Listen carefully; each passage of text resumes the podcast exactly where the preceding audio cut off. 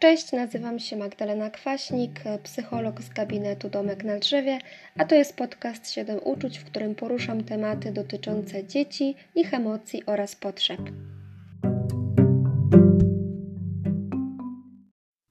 Dzisiejszy odcinek to już trzeci poświęcony tematyce dzieci wysoko wrażliwych i dzisiaj postaram się opowiedzieć o takich czterech kluczach, czyli czterech najważniejszych rzeczach, o których trzeba pamiętać w wychowaniu dziecka wysoko wrażliwego, jak również omówię poszczególne okresy życia dziecka pod kątem właśnie tej wysokiej wrażliwości. Postaram się pokrótce tylko opowiedzieć o tych kluczach w wychowaniu dziecka wysoko wrażliwego, ponieważ część tych informacji już padła w poprzednich odcinkach tego podcastu. Jeżeli chodzi o kształtowanie poczucia własnej wartości, czyli o ten pierwszy klucz w wychowaniu, to tutaj bardzo ważne jest to, żeby w takiej codziennej komunikacji z dziećmi wysoko wrażliwymi starać się udzielać takich konstruktywnych i konkretnych informacji zwrotnych. Czyli jeżeli chcemy dziecku zwrócić uwagę na to, że jego zachowanie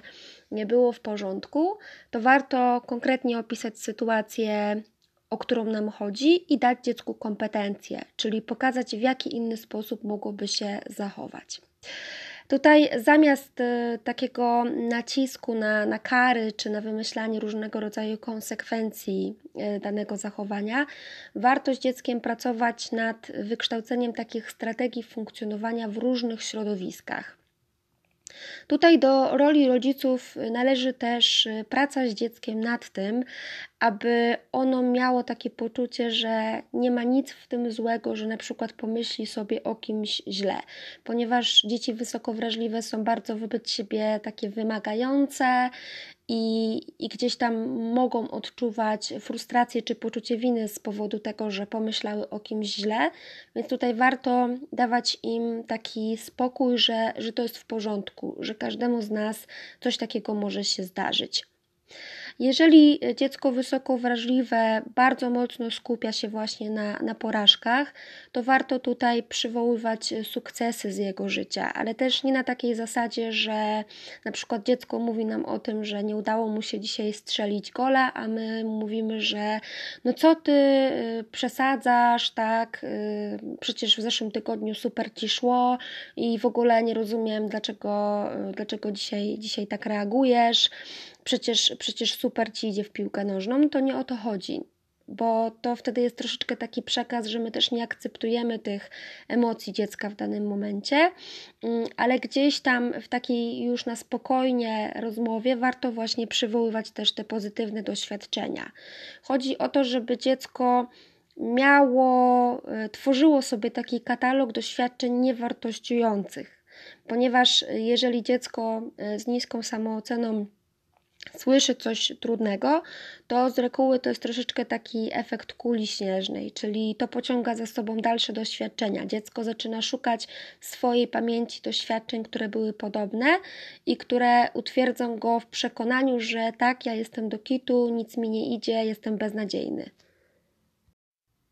Kolejną rzeczą, o której chciałabym opowiedzieć, jest mądre dyscyplinowanie, czyli tutaj przede wszystkim najważniejszą rzeczą jest to, że jakąkolwiek rozmowę na temat zachowania dziecka rozpoczynamy dopiero wtedy, kiedy ono nie odczuwa ani niskiego pobudzenia, ani wysokiego. Czyli to, że my zaczniemy na przykład z dzieckiem rozmawiać o tym, co się stało, gdy ono jest jeszcze w emocjach, albo gdy ono jest zmęczone, jakieś takie ospałe, no to nie przyniesie nam żadnego rezultatu, ponieważ to są takie stany, w których te informacje docierają w najmniejszym stopniu. Tutaj też dzieci wysoko wrażliwe, należy pamiętać o tym, że one zazwyczaj doskonale sobie zdają sprawę z tego, że coś zrobiły źle i mają większe wyrzuty sumienia i taką tendencję do samokarania się w porównaniu do dzieci, które nie są wysoko wrażliwe.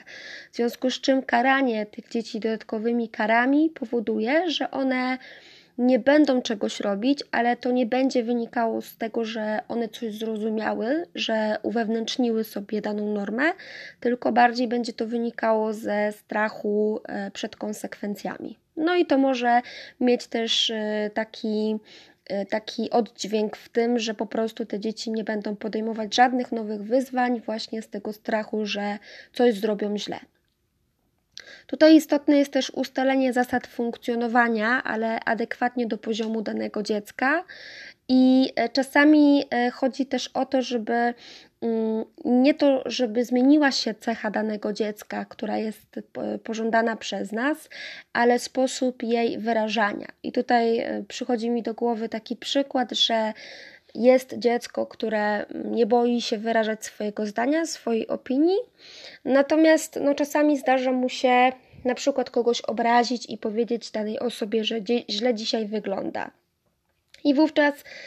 trzeba raczej zwrócić uwagę na to, żeby po prostu uczyć dziecka, kiedy, w jakich okolicznościach warto mówić to swoje zdanie, swoją opinię, a kiedy pewne informacje trzeba zachować dla siebie.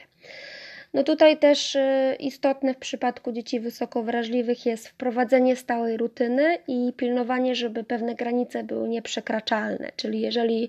decydujemy się na to, że o tej i o tej godzinie idziemy spać, no to idziemy o tej godzinie spać. Jeżeli w naszym domu jest zasada, że nawet w bardzo silnej złości nikogo nie bijemy, no to nikogo nie bijemy. I też tutaj jeszcze troszeczkę wracając do tego tematu, tego pobudzenia, to tutaj ważne jest też to, żeby zadbać o to, żeby uspokoić swoje emocje oraz emocje dziecka. Czyli trzeba znowu pamiętać o tym, o czym już nieraz wspominałam, że żeby dobrze móc, że tak powiem, wyjść z sytuacji właśnie jakiejś takiej silnej frustracji, silnego gniewu dziecka, to też trzeba przede wszystkim zadbać o siebie i o swoje uczucia w tej sytuacji.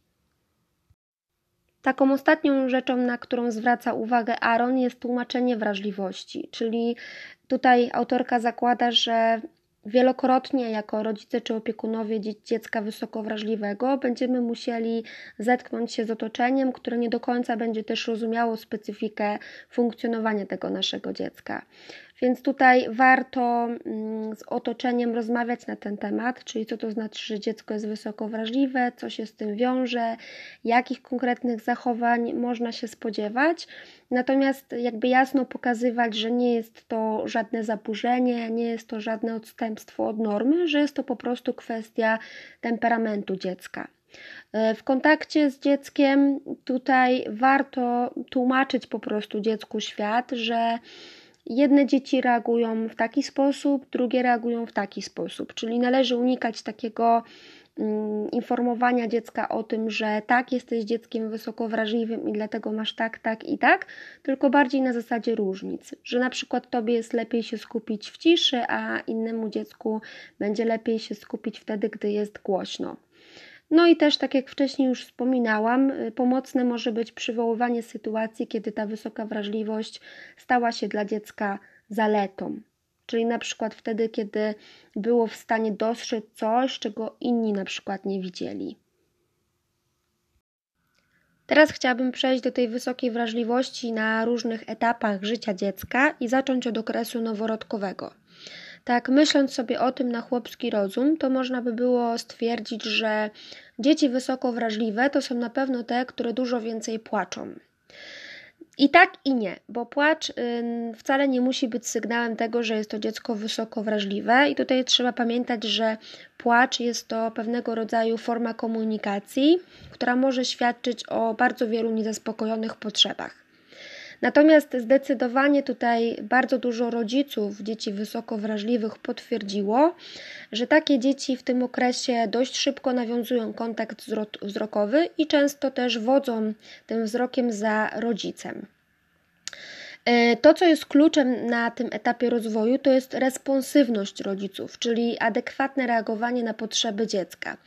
Jeżeli mamy takie podejrzenie, że płacz może wynikać właśnie z tego nadmiernego pobudzenia, no to oczywiście można tutaj starać się wdrożyć pewne rozwiązania, aby po prostu przekonać się, czy to rzeczywiście chodziło o ten nadmierny poziom pobudzenia. Tak? Można usunąć zabawki,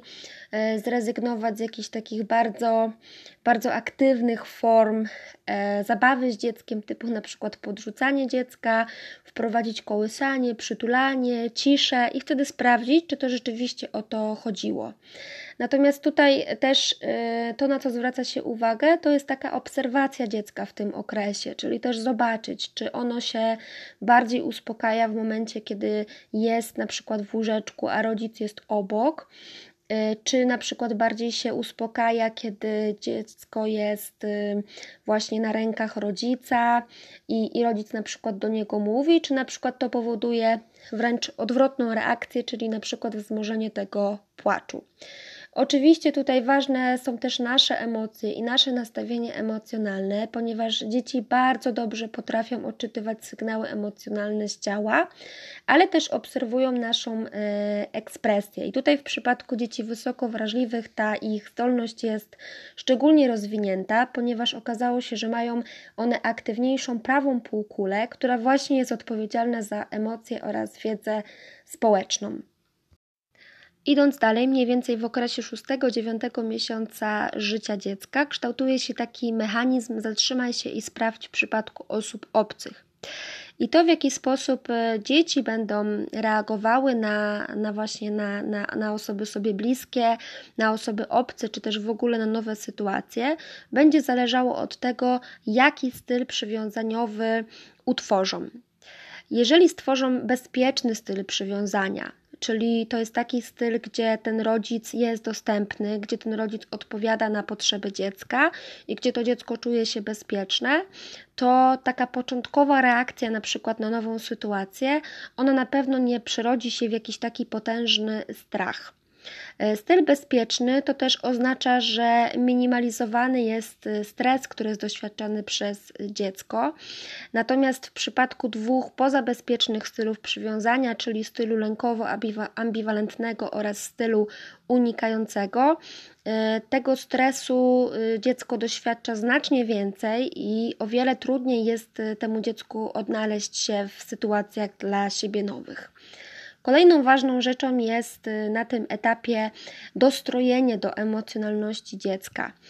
To oznacza, że jeżeli dziecko pokazuje jakąś emocję, to rodzic powinien odpowiadać taką samą emocją. Czyli na przykład jeżeli to dziecko się śmieje, to też ważne, żeby wtedy rodzic się uśmiechnął do tego dziecka. Natomiast ta, to dostrojenie dotyczy również takich emocji, które są powiedzmy trudniejsze, bo tutaj nie chcę ich określać jako negatywne, na przykład y, złość czy jakaś frustracja,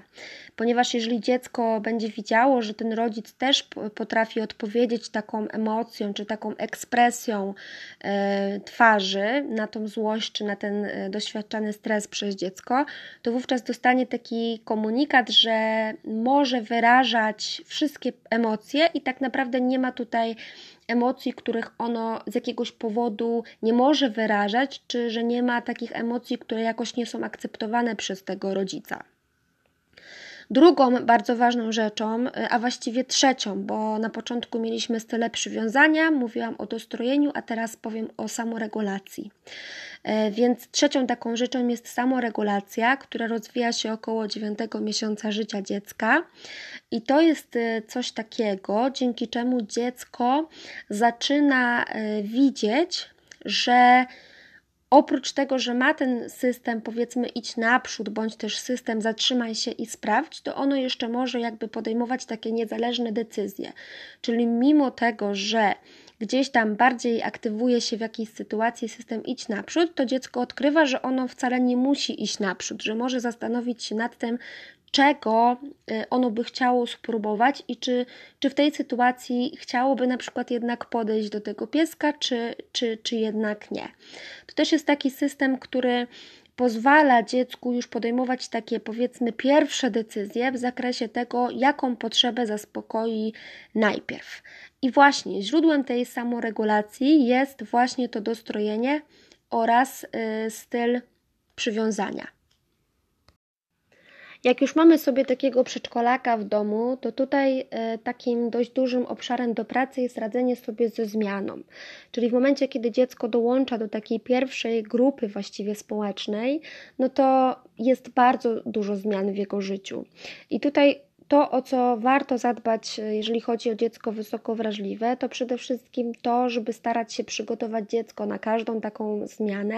i zadbać o to, by to dziecko było w takim dobrym nastroju, żeby jego wszystkie potrzeby były zaspokojone, czyli na przykład, żeby było wyspane, najedzone, żeby na przykład nie odczuwało też pragnienia. Dzieci w wieku przedszkolnym mogą mieć takie poczucie, że zmiana, która nastąpiła, czyli na przykład to, że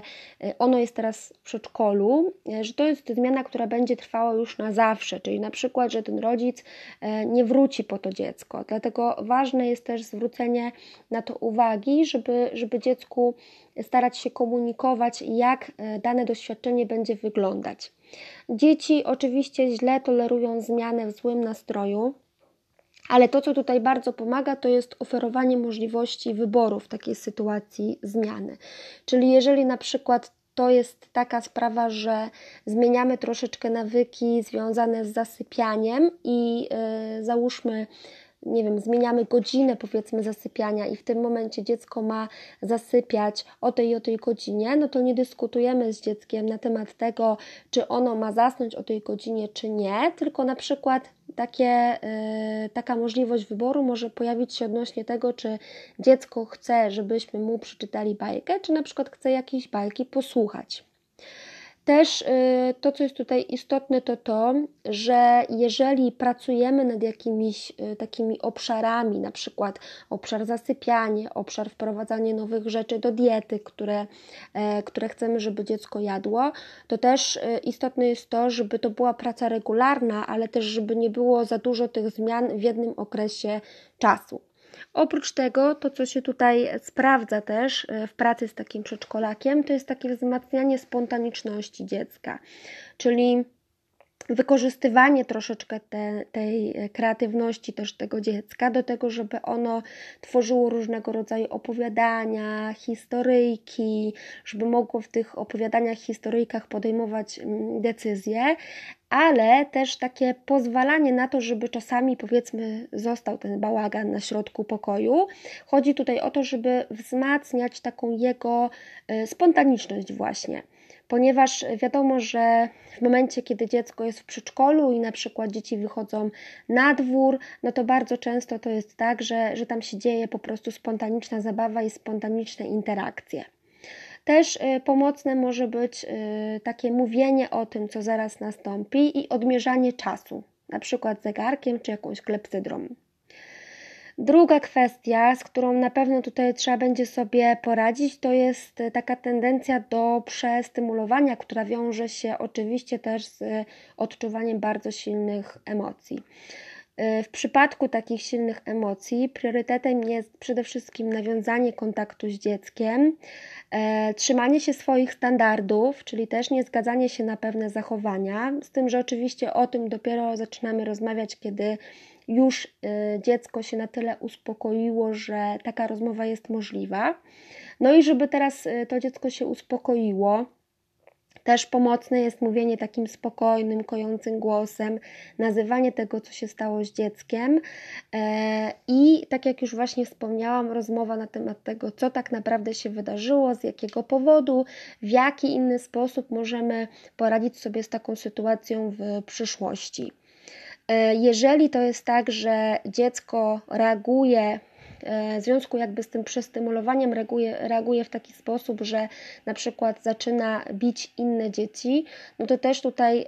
y, praca nad ustaleniem z dzieckiem, kiedy dochodzi do sytuacji, że ono jest na tyle zdenerwowane, żeby kogoś uderzyć, czyli tutaj można wykorzystać różnego rodzaju y, czy jakieś książki, czy, czy różnego rodzaju na przykład y, bajki, opowiadania,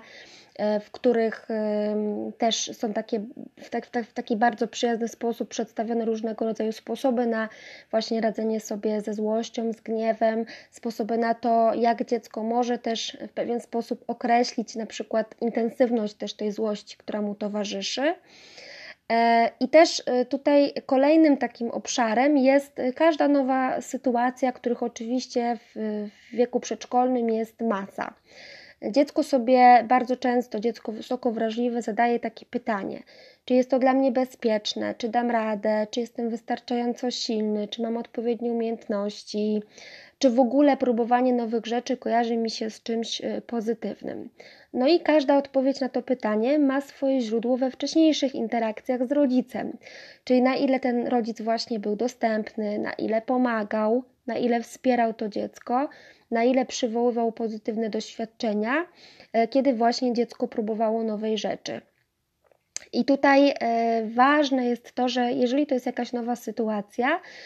to też warto poszukać jakiegoś sprzymierzeńca w tej nowej sytuacji, czyli być może na przykład jeżeli to jest jakiś bal karnawałowy, to, to może jest na przykład jakieś dziecko czy jakiś dorosły, który mógłby temu dziecku pomóc się odnaleźć w tej nowej sytuacji. Też przećwiczenie takiego scenariusza, tego co się wydarzy, tego jak dziecko może wtedy zareagować, jak może też przerwać taką sytuację, czyli dać dziecku takie kompetencje, ale dać mu też mu taką pewność, że w razie gdyby ono chciało zrezygnować z uczestnictwa w tym balu, to też może to zrobić. Też użyteczne może być takie modelowanie, co my jako dorośli robimy albo robiliśmy, gdy ciężko nam było podjąć jakieś ryzyko. Oczywiście kluczowa jest akceptacja wszystkich emocji dziecka, jakie się pojawią. Tego, że jednego dnia będzie ogromna ekscytacja z powodu na przykład balu przebierańców, a drugiego dnia będzie zniechęcenie i frustracja i yy, takie w ogóle zrezygnowanie z, z chęci jakiegokolwiek uczestniczenia w takim wydarzeniu.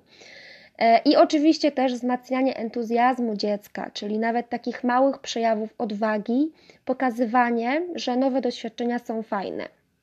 I tutaj też przy okazji tego chciałabym wspomnieć o takich ciekawych badaniach, gdzie okazywało się, że bardzo ważne jest paradoksalnie, by dziecko doświadczyło jednak pewnego poziomu kortyzolu i pewnego stresu związanego z interakcjami społecznymi, ponieważ ym, okazywało się, że dzieci, które gdzieś tam wchodziły w takie nowe sytuacje, no to na początku towarzyszył im bardzo duży stres, natomiast później ten stres był coraz mniejszy, ale pewien poziom właśnie stresu można powiedzieć, że jest dla nas adaptacyjny.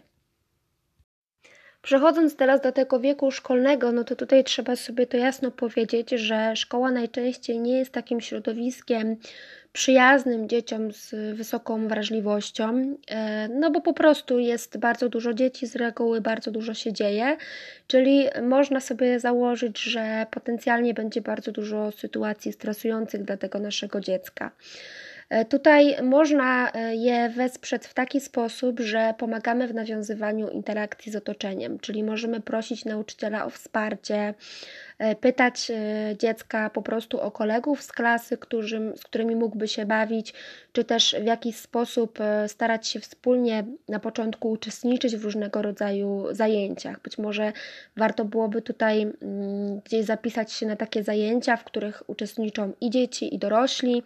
i, i w ten sposób przełamywać takie pierwsze lody w kontaktach z dziećmi już w szkole. Istotne jest to, o czym też już wcześniej mówiłam, czyli dbanie o to, by dziecko nie nazywało siebie daną etykietą, żeby się nie przedstawiało na zasadzie, że no wiesz, ja jestem dzieckiem wysoko wrażliwym, ja tak mam, yy, tak nie można się wobec mnie zachowywać i tak dalej, dlatego że dziecko y, musi przede wszystkim też wiedzieć o tym, że ludzie są po prostu różni i nie zawsze trafi na takie dzieci, które będą wyrozumiałe w stosunku do jego wysokiej wrażliwości. Y, natomiast no, y, jakby mówienie o tym już na początku jakichś takich interakcji no, no może po prostu zrazić do siebie inne dzieci. Tutaj to, co warto zrobić w domu, to też bawić się w takie odgrywanie ról, na przykład różnymi ludzikami, lalkami, w stylu co można powiedzieć, gdy chcemy kogoś przywitać, co można powiedzieć, gdy się z kimś widzimy, po to, żeby właśnie dziecko miało te rozwiązania bardziej dostępne w momencie, kiedy już będzie musiało rzeczywiście z kimś nawiązać taki kontakt. Zaczynać od mniejszych wyzwań, czyli na przykład podejść najpierw do dziecka, które być może się już zna albo skądś się kojarzy, czy też takiego, które też wydaje się takie właśnie mniej pewne siebie, podobnie jak nasze dziecko. Bardzo fajną strategią jest granie w różnego rodzaju gry słowne, czy też takie gry, gdzie liczy się refleks, po to, żeby dziecko, żeby w dziecku kształcić taką szybkość właśnie odpowiedzi, szybkość reakcji. Też to, co jest istotne, to to, żeby zachęcać dziecko do tego, by samo zadawało pytania innym osobom, by nawiązywało kontakt wzrokowy. I y, też oczywiście tutaj, tak jak już wcześniej powiedziałam, y, mimo tego, że to może być trudne doświadczenie, to należy całkowicie jakby zrezygnować z takiego pomysłu, żeby porównywać to dziecko do innych dzieci, bądź też do y, na przykład do rodzeństwa. Jedyne, co tutaj może być pomocne, to porównywanie tego dziecka do tego dziecka, do tego samego dziecka we wcześniejszym okresie. Czyli jeżeli widzimy, że dziecko ma kłopot z wejściem w jakąś grupę rówieśników, no to możemy po prostu przywołać różne sytuacje, w których y, mu się to udało. Albo możemy zwrócić uwagę na to, że zobacz, że jeszcze na przykład miesiąc temu trudno Ci było w ogóle dołączyć do grupy kolegów, y, sam spędzałeś czas, a teraz na przykład już potrafisz się z nimi bawić. To są takie wskazówki od okresu właśnie noworodkowego po dziecko w wieku szkolnym. Oczywiście tutaj, tak jak już wcześniej powiedziałam, do każdego dziecka należy podchodzić indywidualnie, ponieważ ta wysoka wrażliwość też ma swoje różne przejawy, o czym mówiłam w pierwszym odcinku na temat dzieci wysoko wrażliwych.